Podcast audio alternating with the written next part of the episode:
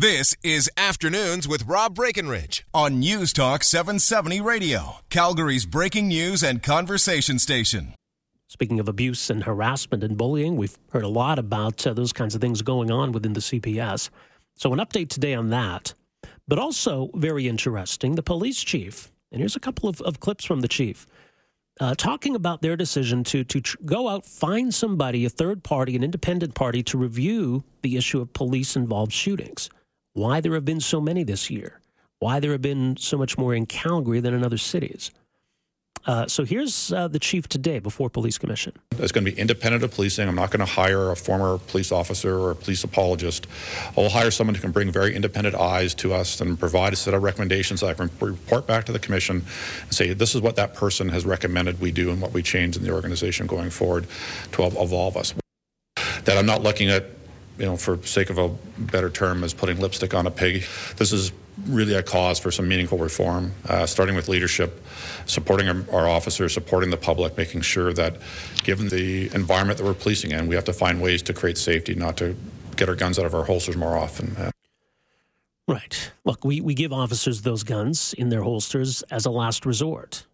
And if they feel their lives are in danger, or somebody's somebody else's life is in danger, uh, then they're authorized to use those firearms, to use lethal force to deal with the situation. Right? And nobody here is saying, look, police officers should take needless risks or have other members of the public needlessly face risk. But it is about public safety. And it is about those who, who might possibly be shot by a police officer. We need to make sure that if that's happening, it's happening because it needed to happen. And we've seen instances where perhaps that didn't need to happen, and there's no one doing it after the fact. A lot of questions, obviously, here in Calgary around the shooting of Anthony Heffernan uh, in that Calgary hotel room. Obviously, uh, Sammy Yatim, the situation in Toronto, uh, where that young man was shot dead on a Toronto streetcar, police officer convicted uh, of attempted murder. Uh, so we do need to make sure that these things are being done by the book. We have ASIRT that investigates these shootings. And it was ASIRT that recommended charges in the Anthony Heffernan shooting, uh, only to have the Crown decide not to pursue the case. But otherwise, ASIRT tends to, to side with the police officer. But they're not really in a position to say, well, here's why more of these instances are happening in Calgary this year. Do we need someone to do that? Joining us uh, for some thoughts, Doug King joins us on the line, professor at the Department of Justice Studies at Mount Royal University. Doug, good afternoon. Welcome to the program. Good afternoon, Rob. What do you make of the, the chief's announcement today, then? Well, you know, I know that he had articulated uh, interest in uh, going this route about two months ago. So I'm I'm pleased to see that they are finally going to make it happen. I, I do think uh, timing is very important here. We're all excuse me, we're all familiar with the Iacobucci report that came out of Toronto, and uh, that came out 16 months after the shooting on the bus. Um, and um, with respect to the chief and the police commission, um, we're two months uh, out of him saying that they'd like to move that way forward. So two months of the 16 months to get the report out. So it's, yeah, let's get going on it. If we're going to do it, let's move fast on this thing. Why do you believe it's important to, to, to look into this?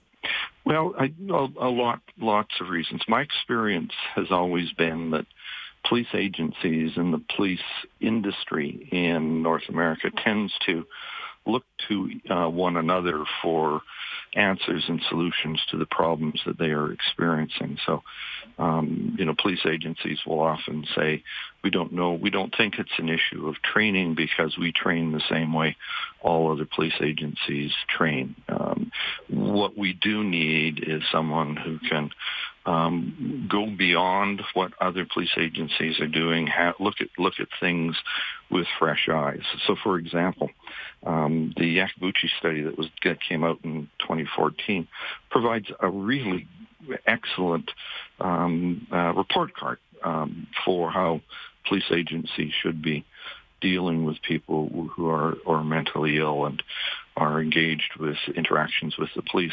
One simple thing to do would just simply grab that report, apply it to the Calgary Police Service and say, are you guys doing any of these 75 recommendations? I mean, so that's uh, that's an, uh, that should have been done. I would assert should have been done a year and a half ago.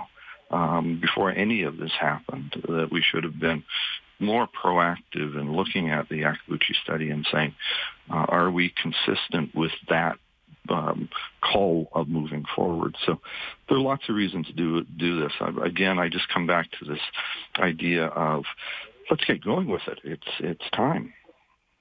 Well, and, and that report talked about moving to to a, a different kind of culture where you know the, the aim is to have um, a, zero deaths police mm-hmm. culture, right? Uh, yeah. Obviously, we don't want police having to put their own lives at risk unnecessarily. So, how do we get to that kind of a culture then? Well, you know, it uh, the report is is um, uh, the Iacobucci report is really extremely comprehensive. It it calls for enhanced mental health training for police officers in terms of how they deal with people who are mentally ill in in the public. It talks about um, not just uh, during uh, acquiring this information while you are are in police training, but they call for a mental health first aid uh, certification before you even apply to become a police officer. It talks about ongoing in-service training. It also zeroes in, interestingly enough, on um, the mental health of the officers themselves. And that's something that we need to be worried about here in Calgary because there have been recent studies done um, that have come out. The Police Commission issued report that the level of morale within Calgary Police Service is at an all-time low. And these things relate to how people engage other people in the public. So if I'm a very dissatisfied professor, how that will translate in how I deal with my students. So it talks about that kind of cultural issue. It also talks about questions of whether or not uh, the Calgary Police Service indeed has the necessary level of equipment uh, to deal with uh, people of mental disorder. Um, the Toronto study uh, recommended that uh, Toronto go to something called a sock gun, which um, it, it, fires out a very hard um, um, projectile that is almost like hitting someone in the chest with a with a with a bar or something. It hurts and it can um, uh, crack um, ribs and things like that. But it certainly is better than shooting them.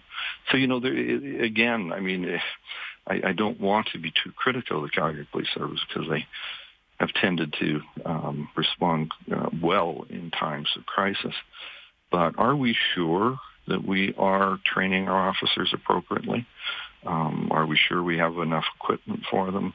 Body cams, those kinds of things. So, yeah, you know, again, the report, the Toronto report, has been out for two years, and I would have hoped someone would have had a look at it here in Calgary and said, let's let's see if we're up to snuff yeah, well, as you say, I mean, it was it was done for a reason. They they brought in a, a very uh, highly respected former judge and some mm-hmm. pretty comprehensive recommendations. It is. When you talk about the people that then potentially police are dealing with right now, mm-hmm. um, and you know, it seems to be maybe a lot of it's linked to to the fentanyl crisis, people with addictions issues.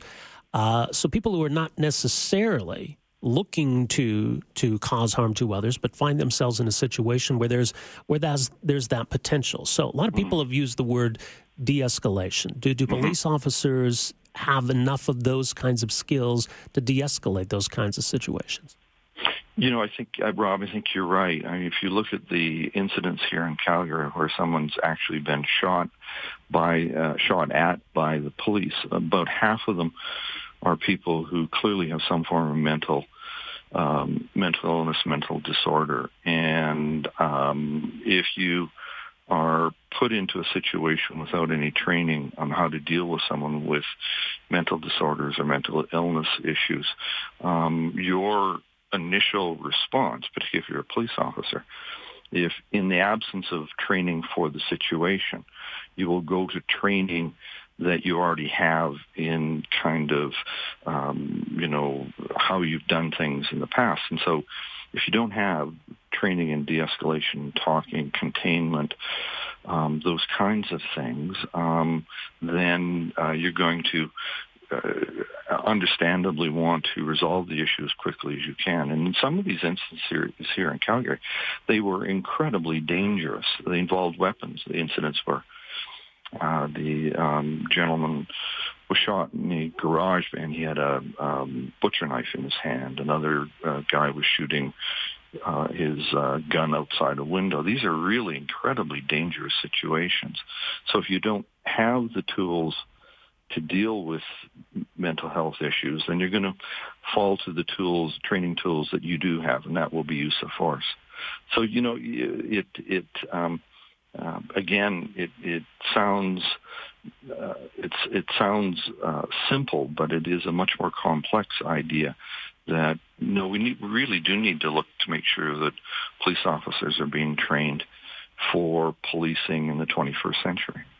Indeed. Well, I guess we'll see who, who they asked to, to do this review. But as you say, we, we've got a bit of a blueprint here in this Iacobucci report.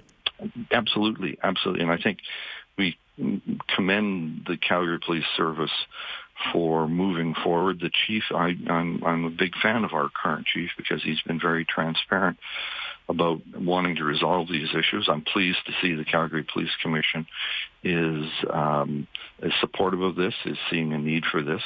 Um, and I guess it just might be um, where I am right now. But let's get moving with this. Let's let's not let's stop talking. Let's let's let's start uh, putting out those calls for uh, consultants and let's get them going. Yeah, indeed. Well, we'll see what happens from here. Doug, thanks for joining us this afternoon. Appreciate the insight. Thank you. That's uh, Doug King, professor in the Department of Justice Studies at Mount Royal University. Uh, that maybe we should have been having these conversations before. We've let this uh, come to a head. At least the police chief now saying that yeah, something you know needs to be done, and and let's bring in some some outside, some third party to review this and see what, if anything, we need to change. So the, the police chief is conceding this now at this point. I think that's some vindication uh, to others who have been pushing for this, including City Councilor Brian Pincott, who said, Look, can we please admit that we have a problem? And let's look into this. And I mean, you had the response from the Calgary Police Association, you know, suggesting that, that he was anti cop, that they were going to work maybe even to defeat him in the next election. Well, now the police chief is even conceding that, yeah, we do need to bring in somebody from the outside, fresh set of eyes to look at what's going on here and what might need to change. All right, 403 974 8255 is our telephone number here.